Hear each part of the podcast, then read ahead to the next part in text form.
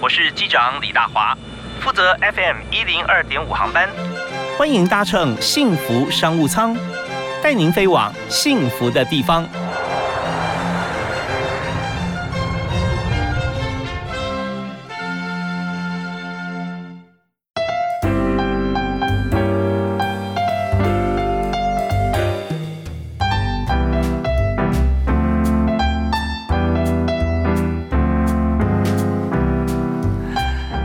听众朋友，大家下午好！非常欢迎您在每天下午的五点到六点锁定 FM 一零二点五，收听幸福电台的幸福商务舱，我是李大华。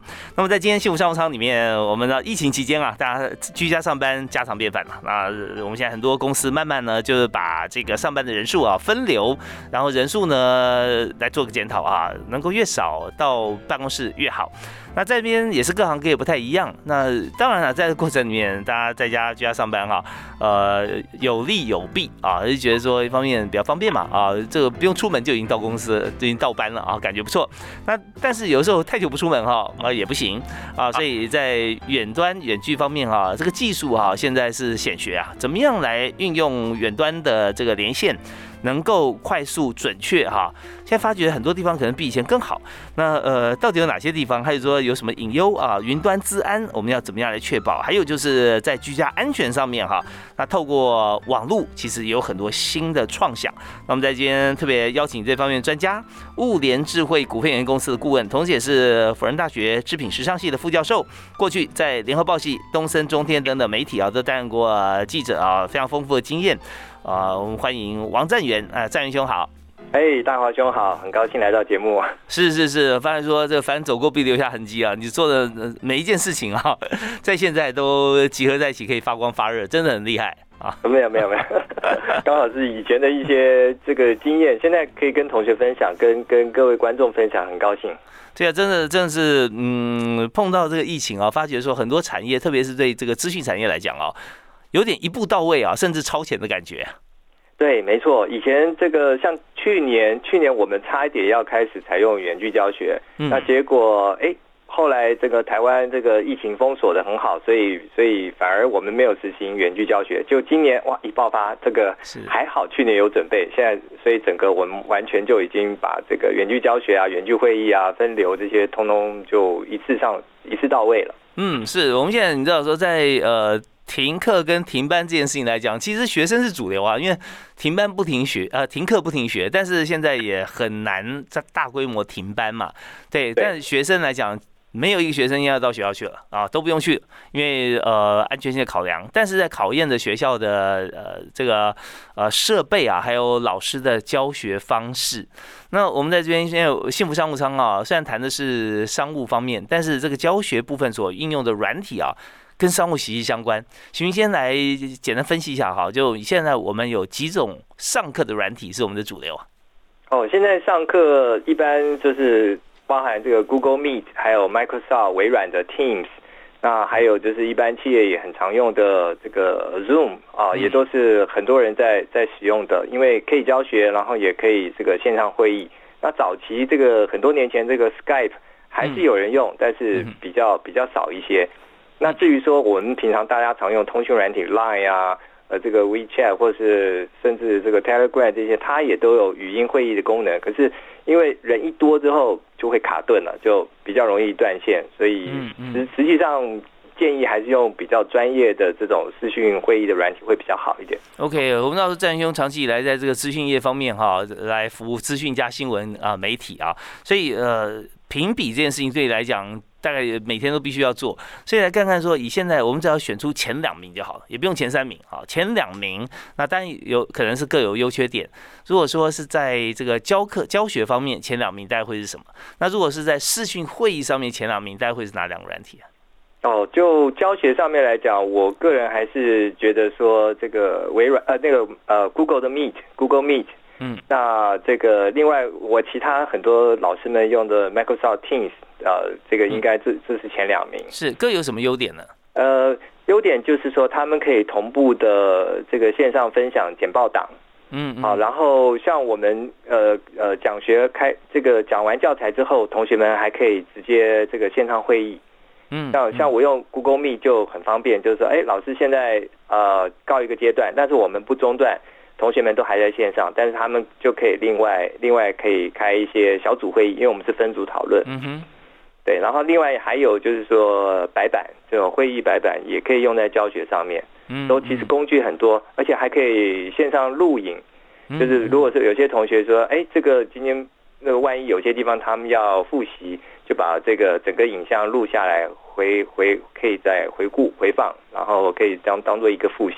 OK，那呃，你会不会要求这个学生啊都把视讯打开？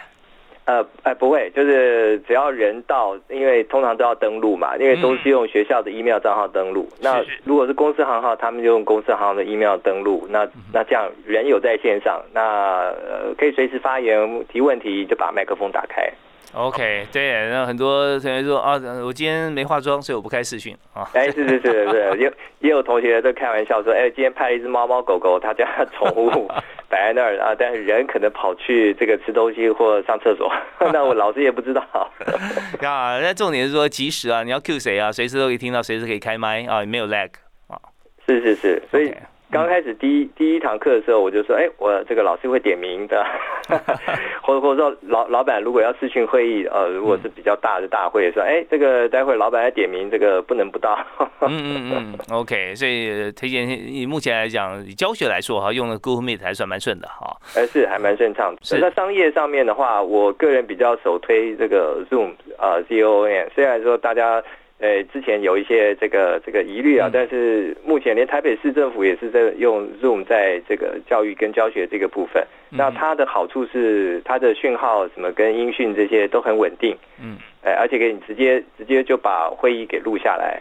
嗯嗯嗯，对对对，那当然我们一定要做一些治安管控，就是你一定要那个会议室要设密码，才不会让不认识认识的人进来。那这个是治安首要考考量的，那是这掌握在每个这个开会的会议者手上，你要把这些这个权限要管控好。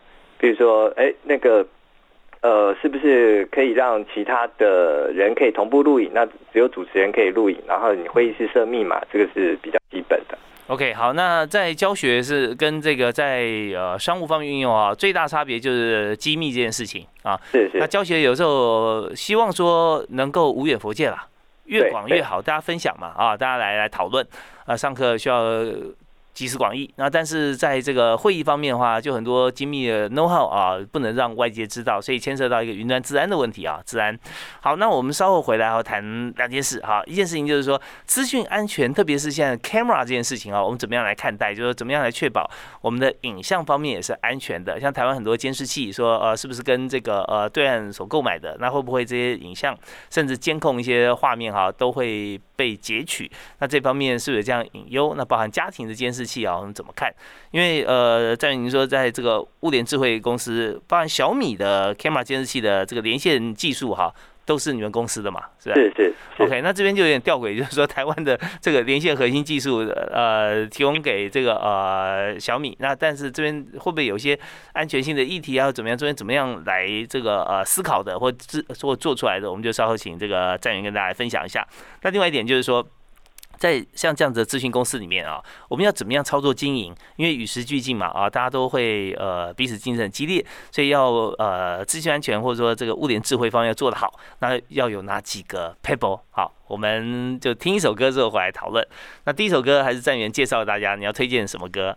呃，最近疫情在家，这个会想听李宗盛的《山丘》。哦，OK，我们希望能够快点越过山丘啊！是是是，没错没错，来到新的境界。太好了，我们来欣赏这首啊，物联智慧股份公司的顾问也是福大副教授王占元推荐给大家这首李宗盛的《山丘》。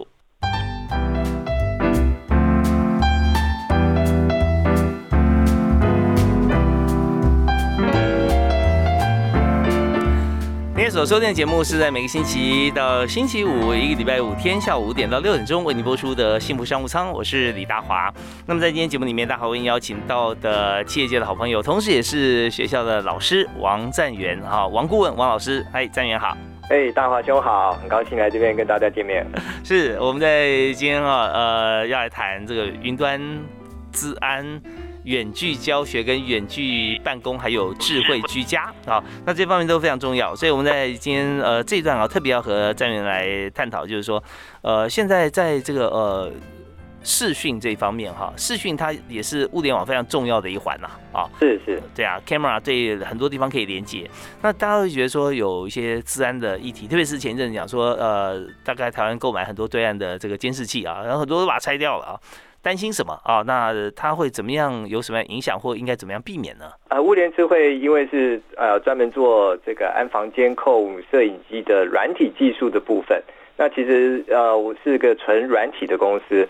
啊，那呃，这个所服务的客户其实很多了，包含小米，甚至美国的 Wise，每一家的这些呃监控摄影机，他们也很注重安全，因为因为是等于是做这个智慧家庭或居家安全防护的第一线。至于说，其实呃，大家民众呃所比较担心的这个安全性的问题啊，其实呃，因为他们是在用他们的商誉在在这个跟消费者做沟通哈，所以。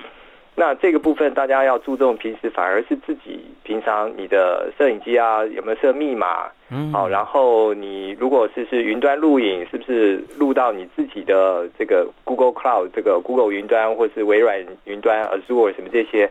呃，其实反而是掌控在消费者自己手上，自己做好安全监控，那其实就比较不担心这些呃资讯外泄的问题。是。我们设密码这件事情很重要。如果我们自己密码没有设或没有设好哈，太简单的密码哈，很容易被侵入。那这样的话，那当然它的安全性就就几乎荡然无存。所以那密码要怎么设呢？密码现在，譬如说像 Google，它有这个双重密码，那甚至跟你手机绑定等等等。那这些呃软体的服务公司呃，基本上也会要求设密码，譬如说你要数字，好加上这个英英文啊，然后甚至还有大小写。就是稍微要把它就是弄复杂一点，但是大家可能觉得说，哦，我可能记不得。那比如说像苹果或 Android，它不是都有一个自动密码？那你如果懒得设，可能就。让他来帮你设也是可以的，他他设的密码很复杂，我们一般人大概绝对会记不起来的。是是是，那特别是密码，大家记得设一个很复杂密码之后，赶快你要把它备份起来，还要记得你用手抄或者说记在其他的地方都可以，免得你自己设的很复杂就自己都忘记了。是是，还有像我们比如说每年报税，呃，国税局或是这个电子发票平台，他也会要求我们说，哎，每隔两三个月。呃，可能要更改密码一次，比如说我们现在常用的电商这个 PC Home 什么之类，某某什么，它也常会提醒用户，哎，你每隔两个月哦，你要去更改密码，是用这个同一套密码，也很容易被骇客这个窃取，然后另一个就是被破解。OK，所以说在这个 camera 哈，这个治安的部分哈，这个联网最重要的其实是自己密码设的安全啦。对对对，所以那还有一个是连线技术的部分，啊，刚才有提到，呃，哎，这些监控摄影机。他们会不会被被谁被骇客啊，或者是说被这个厂商啊，他们会不会有有心人刻意的窃取？那其实有一个技术，除了我们刚才提到的你的密码，那密码另外就是说软体端的这个加密。嗯，好，那还有就是，其实如果看国际标准二七零零一 ISO，那如果说哎消费者有疑虑的话，你至少可以看一下这个公司是不是有提供像 ISO 二七零零一这个全世界的这个治安的。一个认证标准啊，这个基本上这个消费者可以比较放心。那还有，如果说要看技术，我们常听到所谓这个 P to P 点对点的这个加密，这个也是会比较安全的。那那以物联网来讲，物联网现在业界大家比较相信的就是说，哎，你这个是 P to P 点对点，意思就是说我的手机的 A P P 连到我家的摄影机，只有我的这段连线。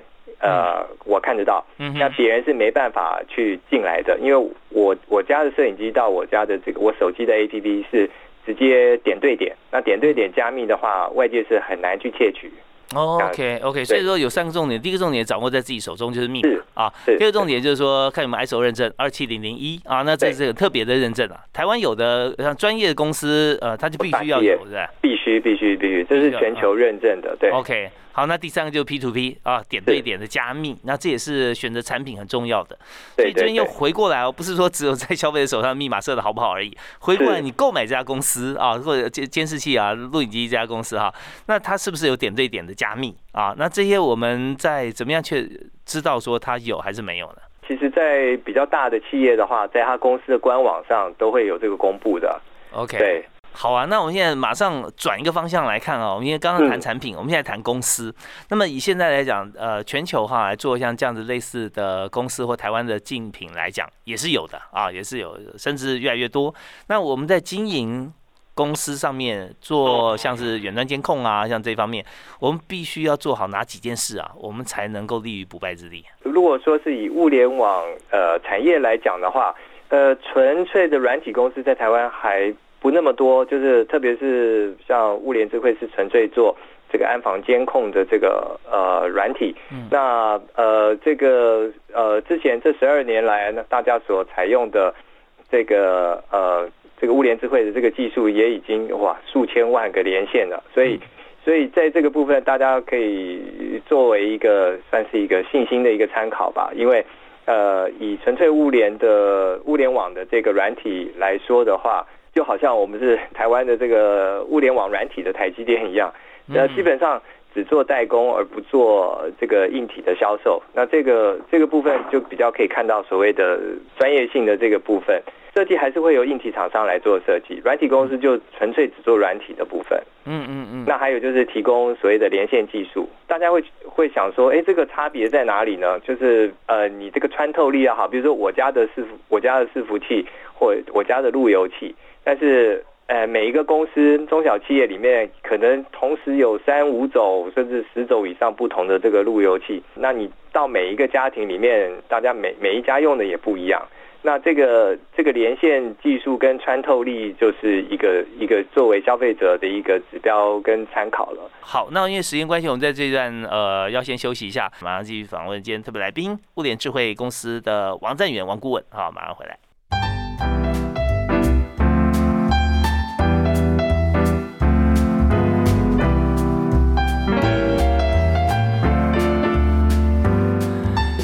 现在因为疫情的关系，所以在居家还是办公，甚至上学，我们都跟资讯、电脑、软体相关哈，软硬体相关哈，都脱离不了关系。所以人已经呃马上抽离现实生活，现在活在这个网络的空间里面。那我们在今天节目里面呢，特别和大家来探讨这个议题，包含现在正在做相关产业的公司。要怎么样经营？那是不是就跟现在的台湾股市一样啊？呃，长期看起来，呃，就起码短暂看起来是好的，长期有规划的要变得很好。所以特别邀请今天的来宾，物联智慧股份有限公司的王占元王顾问哈，在我们节目现场跟大家来分享他们公司的做法还有经营面。嗨，占元兄好。哎，大华兄好。是，那刚才我们提到说，在这个呃软硬体之间，我们尤其刚刚提到说，像路由器啊，在家里面的一些这个网络分享器啊，像这样子，还有很多产品的连接。那我们就想谈一下哈，就是以贵公司啊，以这个物联智慧来讲哈，我们现在的强项是什么？那怎么样能够一直立于不败之地，在这个产业里面，一定要做好哪几件事啊？哦，是在这个呃。这个软体连线哦，特别是现在大家这个家里的路由器分享分享器啊很多，而且现在还多了一个大的需求，就是要上云端。嗯嗯，因为因为我们家里不管不管是居家那个安防监控啊，智慧家庭的很多这些讯息，不管是录下来的影像啊，或者说你跟家里的宠物小朋友要透过视讯的这个摄影机来对话，那这些。呃，特别或者说有一些呃，这个入侵啊，或是或是这个一一只鸟从你家的窗门前飞过，保全的功能哈，哎，保全功能，那这些影像、声音啊，常常都是要录到云端或录到本机，那这些这些都是有很多消费者的需求，那这个部分就等于说在软体开发的时候，你通通都要考虑到这些使用情境，而且使用情境之外，呃，很重要的是不能 delay，嗯嗯，不能延迟。哎，比如说，哎，这个有突然家里也许是有一只有一只鸟经过了，还是这个有人闯入到你家门口，好，那呃，特别是在这个去年疫疫情期间，这个这个美国川普政府还在执政的时候，呃，这个社会比较动荡，所以家家户户都这个需求量很大，就是装这个监控摄影机、智慧门铃。当当这个亚马逊要来送快递的时候，哎，有你直接透过智慧门铃就直接。把让他这个他们就不用签名了，直接把东西放在你的门口，那你马上也会知道一个简讯，得知说，哎，有人来来送东西了。嗯嗯。那那这些都要上云端，或是要要智慧录影录音下来，或者说这个我们说这个车辆现在大家这个智慧车辆这么多，你每个人都有一个行车监控的这录影机，是。啊，这那这些影像万一有事故的时候，是不是立即都会做一个记录，也当做的这个呃身家的一个保障？那所以这些资讯都相对来讲变成说非常非常重要。那怎么样的储存跟这个同步啊，还有就是说没有延迟，那就相相对来讲，软体开发的时候都要呃考虑到这些这些因素。那这些也都变成说，呃，是硬体厂商他们也会要求要求我们软体开发商必须要配合的。那这个都是相对来讲。呃，是有难度的。那也因为有难度，所以变成说要有一个竞争力，才能立于不败之地。呀，所以说现在我们讲说代工这件事情来讲，哈，是代工一个产品完整出去，但是呢，呃，硬体当然做好了，中间软体怎么样能够在第一时间掌握到这个瞬息万变的画面，然后有及时的通知啊这些方面，所以软体你们还是要自己开发了，是不是？是是是，没错。好，那你讲说刚才呃，以这个业界来讲，我们要一定要经营的很好的这个呃，Pebble，如果说只最重要的三项，那第一就是与时俱进的技术啊，对不对？随时能够掌握市场的需求。那呃，还有没有第二个？哦，有，还有就是呃，有很多新的比较创新的这些情境的发想，有的时候也许是合作伙伴，也许是哎，我们所帮应急厂商设想到的，嗯，哎，譬如说我们。呃，有一个也算是这个台湾之光合作，叫做这个 Baby Can 的这个摄影机叫 Cubo AI。嗯哼。那那他们所设计的这个 Baby Can 就是宝宝摄影机、监控摄影机。那他们很聪明的在摄影机里面安装了 AI 人工智慧。哎，人工智慧就是说宝宝有翻身。嗯。哎，在睡觉的时候翻身，结果翻身哇，不小心被枕头压到了。那是不是会这个造成？小朋友呼吸困难，翻不过来，这是很危险。但是爸爸妈妈又睡着，又发生在半夜，那这时候监控摄影就发挥最大的用途啊！他如果发现这个姿势哎是有危险的，哔哔哔，他就会通这个通知在在这个卧房的爸爸妈妈，赶快来看一下小 baby 有发生什么事情。那这个就用到 AI 人工智慧的判别。哦，那你们怎么样做呢？就是说你要拍很多的影像或者说图片，一直这个大数据去喂这个机器。事先必须先把一些小 baby 的姿势啊，危险的姿势，事先必须让这个人工智慧，也就是电脑，让他知道说这些情境是有危危险的。所以当影我们影像拍到的时候，马上就会到系统里面去做判别，说哎这个是危险的，啊，赶快发出警告。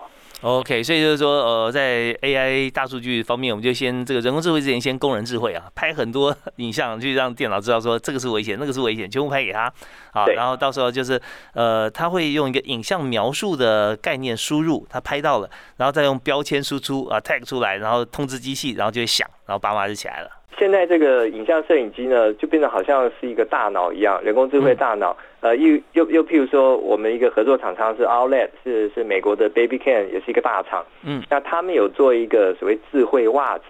哦，这个也就是说，我们现在软体不只是跟摄影机连连线，我们跟很多 sensor，要跟很多监控这个这个监控设备来做连线。是。那这个这个所谓智慧袜子是什么呢？就是说小 baby 穿在脚上，那如果说发烧了。嗯，它的温度上升了，那这个智慧袜子马上就透过这个体温感测，啊，然后发警报给这个房间的爸爸妈妈说，哎，小 baby 现在可能体温有升高哦，赶快赶快来看一下。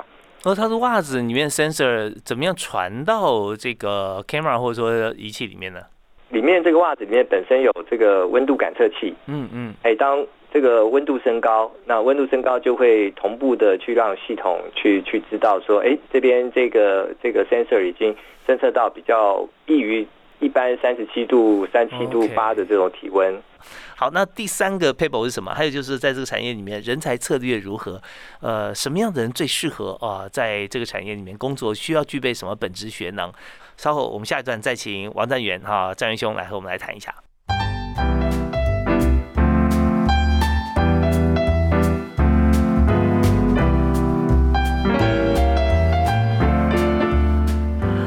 今天在我们节目里面，我们谈的是在居家方面，还有在这个上班族哈公司怎么样来看在云端的时代里头啊，如何做好资讯安全，还有用远距方面有哪些的热门商机啊？是跟疫情是有关系的。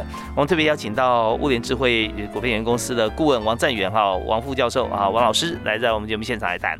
哎，占元好，嘿，大华兄好。是我们刚刚谈到说，呃，要经营好这个产业哈，呃，最大的 paper 就是与时俱进的技术，还有这丰富的联想力啊啊。那有没有有没有第三个？你觉得说要经营相呃，就同样这个公司啊，我们就具备能够呃赢在起跑点也赢在终点的方法？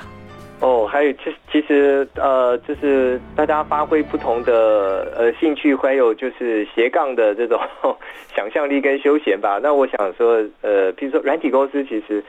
所谓软体工就是要比较软，而不是太硬。所以呢，也就是说，脑袋必须软，或者说思考力啊，跟这些就必须要要有一点弹性。OK，那对对，那其实，在公司里面，呃，比如说我们本身公司里面也放有健身器材。嗯哼。好，那也有一个休休闲点心的一个空间，就比如说，哎，你累的话，来来这边休息一下，或或者是说，这个这个跟其他同学呃其他同事在茶水间，哦，大家。天就是稍微这个运动一下，这些都会激发一些比较不同的想象力。那对对对，那那等于是休闲活动，这这个也是比较注重，所以会让大家比较有一点弹性，呃，会有一些不同的联想力会会发生。当然，很多很多创造力不是只有我们关起门来想的，有的时候是跟厂商大家一起动脑呃产生的。那所以其实跟合作伙伴。这个比较紧密的这个在一起工作，反而是也是另外一个很蛮重要的一个因素。所以这方面非常重要，营造一个比较轻松的一个工作环境了哈。那我想说，在这边客户也是很重要，就是说我们在这个产业里面，既然不是独家，为什么能那么多客户啊会跟我们买单？我们可以提供什么样的产品？以现阶段来讲哈，会满足大家需求？哦，对，其实。呃，帮客户设想这个，我觉得就是同理心这件事情还还蛮重要的。譬呃，譬如说，像刚才所提到，我们各种不同客户，呃，有美国的，那刚刚譬如说也有日本的，像比如说日本其实还蛮注重这个呃居家这一块的，像比如说跟这个 KDDI 的合作，那他们是比较主打 AU Home 智慧家庭这一块。那刚才所提到的，譬如说使用。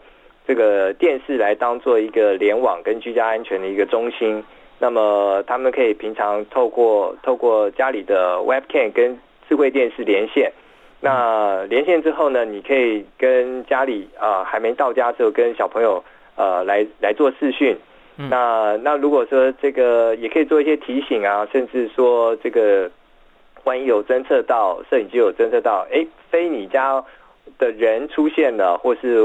呃，物体、物件啊等等来侵入的时候，它也能够做第一线的一个一个通知跟预警。那这些我觉得都是目前在在现在大家居家这段时间还还蛮常用的。哦，那在台湾跟在国外有没有类似像这样的应用啊？有差别的地方？好像说台湾用哪些的这个智慧工具比较多啊？在国外是怎么用？先讲欧美的例子好了，因为去年一年多，以欧美市场，他们有几个产品产品是热卖的啊，比如说一个是智慧门铃。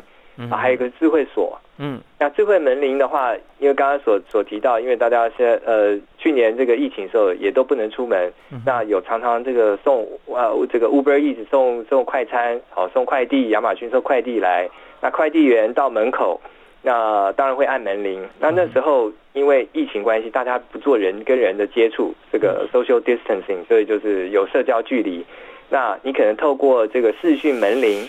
告诉快递员或送餐员说：“哦，你放下就好了。”然后我收到了，然后人就走了。然后等到快递员走了之后，他才开门。嗯嗯。那所以这个视讯中间这个视讯呢，跟跟有有通知，因为因为那个视讯门铃它不是二十四小时影像都开着，有人来的时候那个影像才打开，或是通知才打开。哦，那现在像是呃吴博义、傅潘达啊，也可以用啊，对 对对对对，没错没错没错没错。OK，这样，所以现在这这全世界都可以用了啊。另外一个就是智慧锁的部分，那智慧锁，因为去年比如美国因为疫情期间，那那那个大家这个门禁会比较比较要求，那智慧门锁的部分就变成它有好几种，有的是 WiFi 门锁，有的蓝牙门锁，那有的是用指纹，那有的用手机开门。那那这些这个智慧门锁去年在美国市场也都非常非常的热卖啊。当然机种很多，那是看个人的使用需求，有的是呃你可以好几个门锁一起设定，然后远端。可以开锁哦，对啊，对对对。那你应该问到说，呃，这个东西方有什么不同？比如说台湾跟美国比较大的不同是，呃，美国他们都有比较大的院子，还有就是有车库，是这是比较不一样的。所以像美国他们呃去年呃有比较流行，像也一样是我们的这个合作客户 Wise 啊，它是北美是很大厂。那他们有所谓这个自动洒水器，可以帮你的这个花园或者是外面的这个庭院呢，能够自动洒水。啊，自动洒水它还能搭配这个，比如说太阳能灯，它或智慧的这个灯，到了晚上六点以后自动开灯，还可以让宵小啊，这个小偷会比较警戒一点。然后它可能还有所谓的智慧呃樊篱。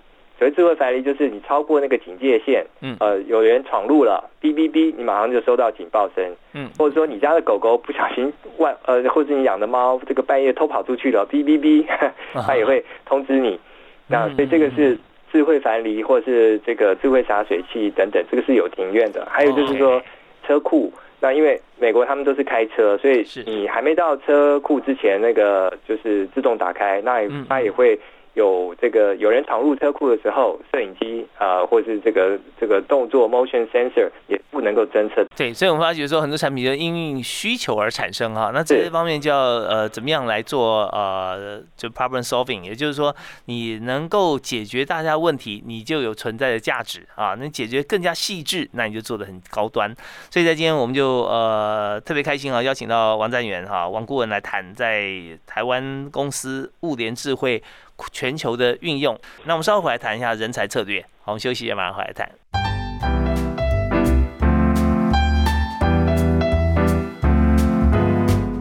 时间过得非常快哈，我们在这个阶段，我们只有短短的大概四五分钟时间，但是我们要和战云兄来取经啊。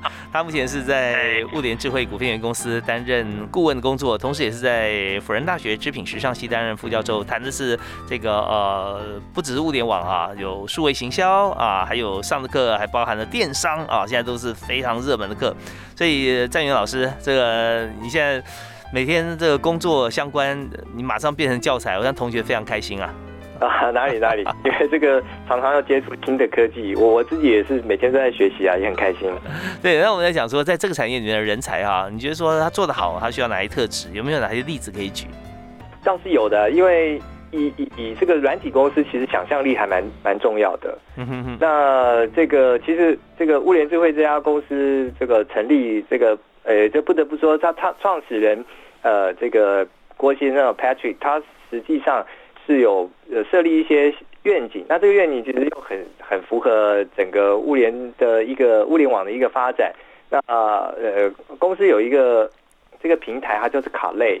卡类其实是这个原住民与达悟族的原住民。哦，哎，对对对，这个原住民语的这个叫做卡类。卡类其实啊，对不起，我要讲说是卡马兰族。啊，卡马兰族啊。对对对，它这个对卡类这个意思。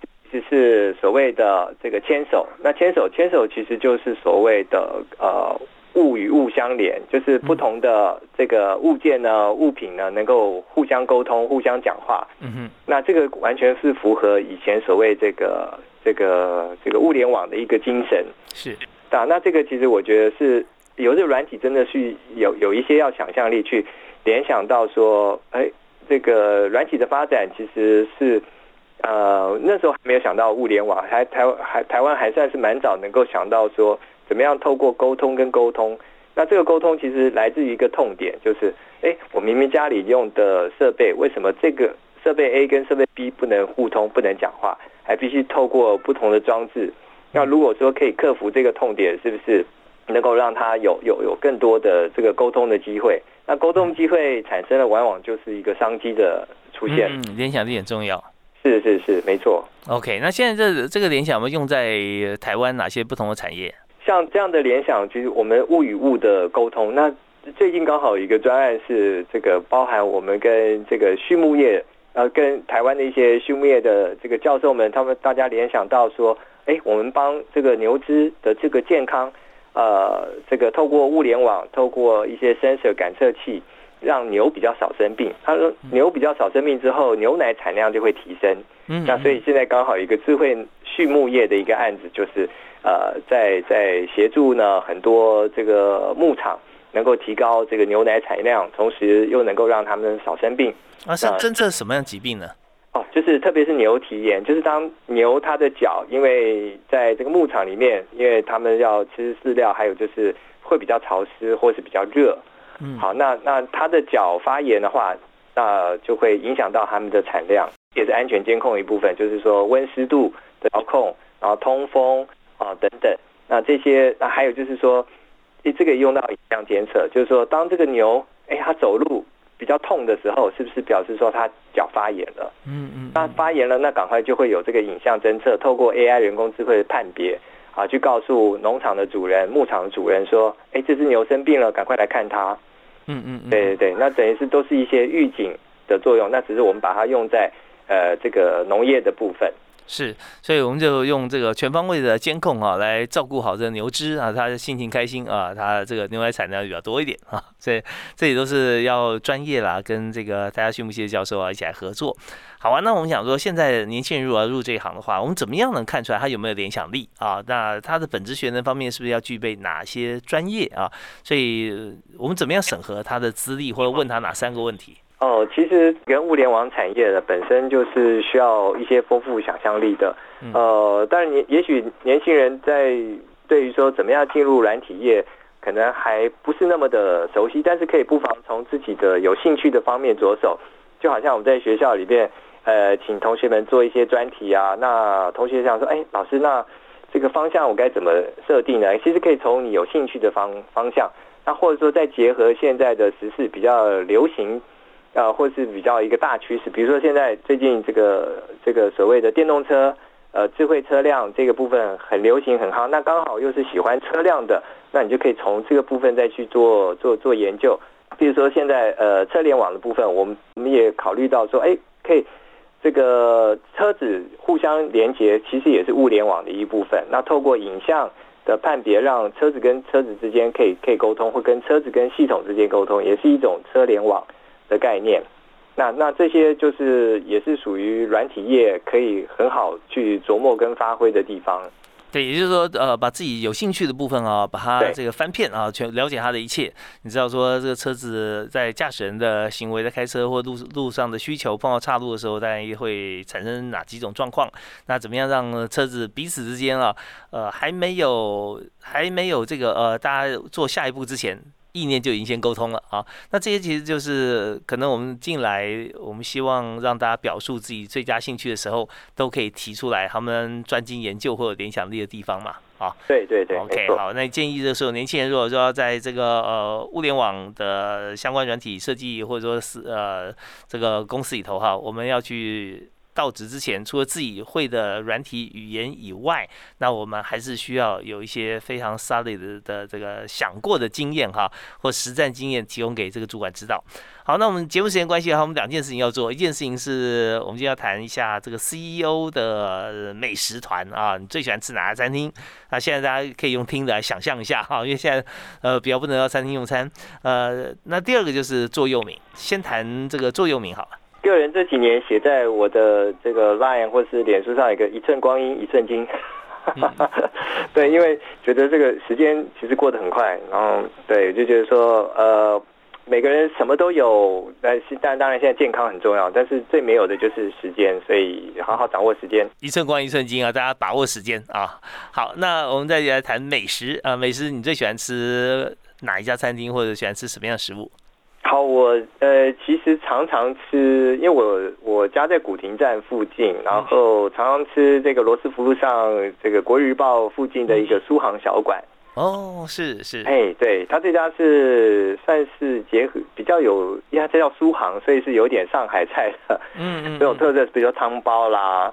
好，然后面点啊，还有那个他有做外卖的这个这个萝卜丝饼啊，或者是蟹壳黄，这个都还挺挺有名的。OK，很棒啊，寿阳小馆它有很多分店嘛，是吧？哎，对，之前在民生东路有有分店，那现在有几个分店我都搞不清楚，因为我通常都只在本店出现。OK，好，这书房小馆真的很多脍炙人口的菜啊，哈，这呃包含是在这个我记得振兴医院好像有一家，现在不知道是不是还在哈，还有一家是在立法院群贤楼的对面啊，在济南路上面。好，那这也也是在台大校友会馆的二楼哈，我记得好像是这样。好，那呃，家里面这个很多菜，呃，大家吃的时候也会有很多联想力。希望大家呃，明天上班不只是做眼前工作而已，还是跟这个王占元教授一样啊，可以思考很多的面向，大家的需求，彼此做专业的连接。那如果说下次呃想要听到这个更新的这个呃技术的话，欢迎大家可以在辅大这个织品系的研究所或者说大学部啊，王王教授开课。那也希望下次有时间哈，我们再约老师在我们节目现场跟大家来聊一聊。好，没问题，很高兴跟大华聊天呀，很开心啊！今天非常谢谢赞元兄啊，我们下次再会喽。好好，拜拜，拜拜。